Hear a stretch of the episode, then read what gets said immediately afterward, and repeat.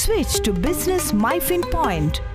Tune to listen MyFin Radio. Listen to the weekly market updates on MyFin Radio.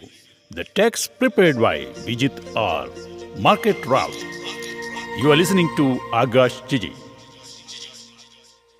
The Indian equity markets witnessed a roller coaster ride last week with investors reacting to a set of macroeconomic and corporate earnings data from both domestic and overseas markets. An unexpected interest rate cut by the People's Bank of China to lift its slowing economy sparked a strong recovery in stocks across emerging market equities, helping both the Sensex and Nifty to end the week on a bright note. Interestingly, Friday's spectacular recovery also helped both the equity indices to snap their 5 week losing trend. On a weekly basis, the Sensex was up 1532.77 points or 2.90% with all the gains coming on the last day of the week. Similarly, the broader 50 share Nifty clocked a gain of 484 points or 3% on a weekly basis. However, a closer look at the week's low and high points would reveal the exact degree of volatility that investors had to endure during this period.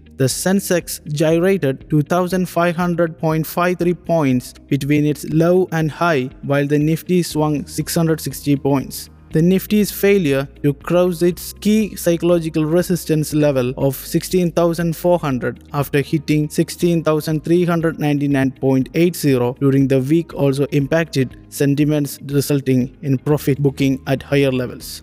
During the week, a downbeat earnings numbers from retail behemoths like Walmart and Target Corporation in the US, citing inflationary pressure, painted a gloomy picture about consumer spending and the economic growth in the US. This led a massive sell-off in the riskier assets including equities and cryptocurrencies worldwide as risk-averse investors sought the safety of safe assets such as US treasury bonds. The Indian markets, which plunged sharply in line with the trend in overseas markets, wiped out rupees 7 lakh crores of investors' wealth on Thursday. The persistent selling by foreign portfolio investors also added further pressure on the Indian rupee, which fell to an all-time low 77.73 a dollar. According to the data available with the National Security Depository Limited, foreign portfolio investors had sold equities worth rupees 35,137 crore in the current month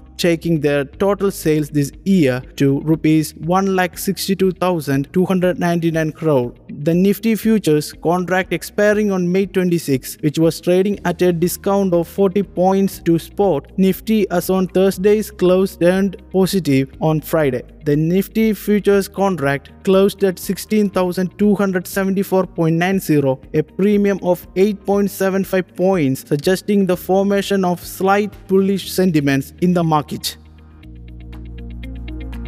Market Route.